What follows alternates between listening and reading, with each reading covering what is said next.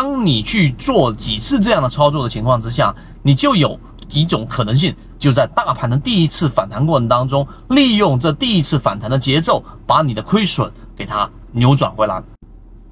无论在什么时候，你都是可以把你的主动权掌握在手里面的。这个是昨天我们在我们圈子里面去提到的一个话题。今天我们花三分钟给各位去总结一下大概的一个内容。首先，在市场当中，无论你是空仓、你是满仓、你是被套，还是你是盈利，最终主动权其实都可以掌握在我们的手里面。那有些人就会有疑问：那我被套的，我怎么去把主动权掌握在我手里面呢？昨天我们提出了三个方案。来告诉给大家怎么去把主动权掌握在自己手里面。首先，作为被套者，你现在可能基本上已经被套了百分之二十或者百分之三十了。那大部分人人性的根源都是不喜欢或者说不愿意去面对自己的失误和错误的。但这一种情况之下，就会让我们选择不看股票，或者说是偶尔打开看一看，但绝对不打开账户来看，对不对？这是比较常规的一种行为。但实际上，你要逆人性，你要想再利用这一波行情把这个原来的亏损拿回来，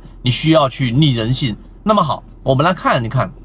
你需要做什么事情。首先，大盘在由弱势转强势、由下降通道转上升通道的过程当中，一定只有百分之二十的个股会出现快速的修复，也就是原来你可能二十块钱被套的，现在跌到了十块钱，这一波反弹它又涨回了二十块钱附近。那么这一种情况之下，只有百分之二十的个股能够做得到，剩下的百分之八十个股，他们都会继续的沿着下降通道继续下行，或者是缓慢的百分之一、百分之二的缓慢上行速度。那么对于你解套，它没有任何的帮助。如果你想进一步完善自己的交易框架和模型的话，可以在先锋船长公众平台进一步系统。所以第一步你要做的事情就是要判断你的个股到底属不属于这百分之二十。那么好，第二点我们来给各位去讲，到底怎么样去判断自己手里面的个股属于这种个股类型。昨天我们提到了三个重要因素，第一，你手里面的个股一定是要负乖离半年线一百二十一百二十日均线的负乖离值，大概是要去到百分之二十以上啊。昨天我们定下来是百分之三十，就是负乖离百分之三十，也就是说你打开你的个股。然后你发现一百二十日均线它的数值是在二十块钱，而你手里面的个股呢，现在是十四块钱。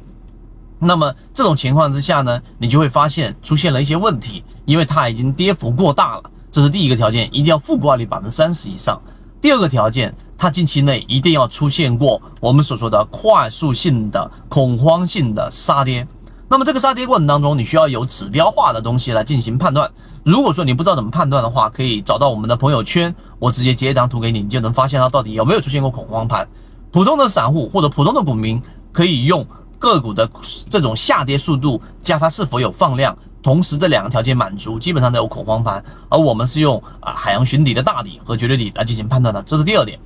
第三点，它出现了我们的负挂率百分之三十，它出现了恐慌盘。还不足以你去做补仓和做高抛低吸的这种操作。第三点，它一定要形成趋势上的反转，也就形成一个 B 点。如果这个 B 点形成之后，你可以进行第一次补仓。B 点之后反弹可能百分之三、百分之四左右之后的第一次回踩，回踩站稳了，再出现金叉，你再进行第二次补仓。经过这样的操作，用半仓的滚动方式，每次操作你都可以把你成本摊薄百分之四到百分之十左右的一个空间。这个是昨天我们详细去算过的。那么好了，那么这种三个条件如果都符合了，当你去做几次这样的操作的情况之下，你就有一种可能性，就在大盘的第一次反弹过程当中，利用这第一次反弹的节奏，把你的亏损给它扭转回来。那么第二次反弹，市场启动的第二波，实际上安全性最高，那么你就可以去把握这波利润，跟所有前面空仓的人是站在同一起跑线的。所以今天我们的三分钟，如果你能听得明白，你就知道在大盘真正出现反转的这一个节点出现之前，你所做的准备工作，你自己到底想不想把主动权掌握在自己手里面，决定了你在未来的这一波牛市过程当中到底能不能赚钱。所以忠言总是逆耳的，然后良药总是苦口的。希望我们今天讲的这个话题对你来说有所启发。你希望开始想要把主动权掌握在手里面，就可以找到我们的朋友圈了。好，今天讲就这么多。如果对于我们讲的内容你感觉到有所启发或者有所帮助的话呢，希望各位可以多多点赞。转发，以及在评论区下方留下你的评论，我可以直接过来回答你。